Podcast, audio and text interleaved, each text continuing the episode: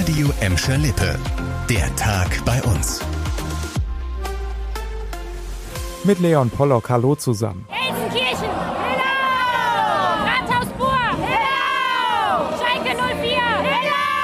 Tja, das wird schon wieder nix mit Karneval bei uns. Das Gelsenkirchener Festkomitee hat heute nämlich bekannt gegeben, dass alle geplanten Veranstaltungen in den kommenden Wochen abgesagt sind.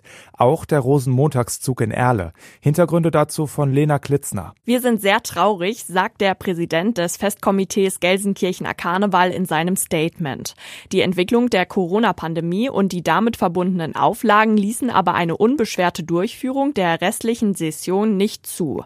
Mitte Dezember waren schon alle Karnevalssitzungen landesweit abgesagt worden. Kurz danach hatten die Gladbecker Jecken bekannt gegeben, dass der traditionelle Schubkarrenumzug in Rosenhügel einen Tag vor Rosenmontag ausfällt.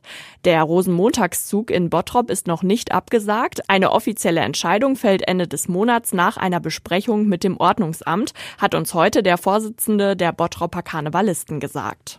Er ist Schalke-Legende, stand für die Fußballnationalmannschaft auf dem Platz und trotzdem ist Stanley Buda nicht unumstritten. Er war in den Bundesliga-Skandal 1970-71 verwickelt. Trotzdem wird zumindest seiner Ruhestätte eine letzte Ehre erwiesen. Das Grab von Stanley Buda wird verlegt auf das Schalker Fanfeld im Schatten der Felddienst-Arena. Mehr dazu hat Annika Bönig. Seit 25 Jahren liegt die verstorbene Schalke-Legende auf dem Gelsenkirchener Ostfriedhof. Weil die Liegezeit vergangenen Herbst abgelaufen ist, drohte das Grab eingeebnet zu werden. Die Stiftung Schalker Markt hat sich deshalb dafür eingesetzt, dass Libuda umgebettet wird. Ein Ehrengrab war laut Satzung der Stadt Gelsenkirchen ausgeschlossen, weil der Ex-Schalker vorbestraft war. Anfang der 70er Jahre hatte er einen Meineid im damaligen Bundesliga-Skandal geleistet.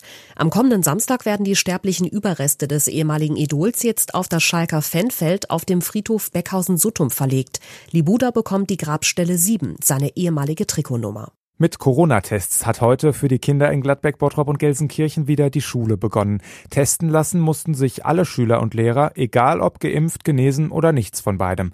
Gleichzeitig geht die Impfkampagne bei uns weiter. Diskutiert wird, ob bald eine vierte Impfung nötig sein könnte. Die Stadt Bottrop hat heute einen kleinen Rückzieher gemacht und angekündigt, dass zwei Impfstellen, nämlich die im ehemaligen Prisma-Gebäude und in der Kulturkirche, dicht gemacht werden.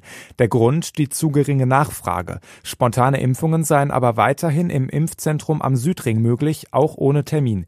Den Link zum Impfzentrum findet ihr auf radioemscherlippe.de. Krawalle in Buhr am Samstag mitten in der Nacht. Für eine Polizistin endete dieser Einsatz mit Verletzungen. Gegen kurz nach eins in der Nacht hat es nach Polizeiangaben einen Streit auf der Hochstraße gegeben.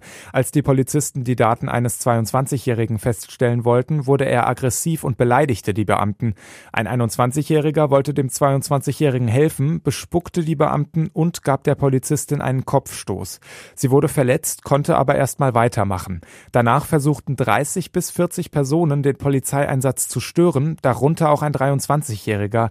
Er hatte den Diensthund der Beamten geschlagen und getreten. Der Hund biss daraufhin zu. Gegen die drei Männer wurde jetzt ein Strafverfahren eingeleitet. Das war der Tag bei uns im Radio und als Podcast. Aktuelle Nachrichten aus Gladbeck, Bottrop und Gelsenkirchen findet ihr jederzeit auf radioemscherlippe.de und in unserer App.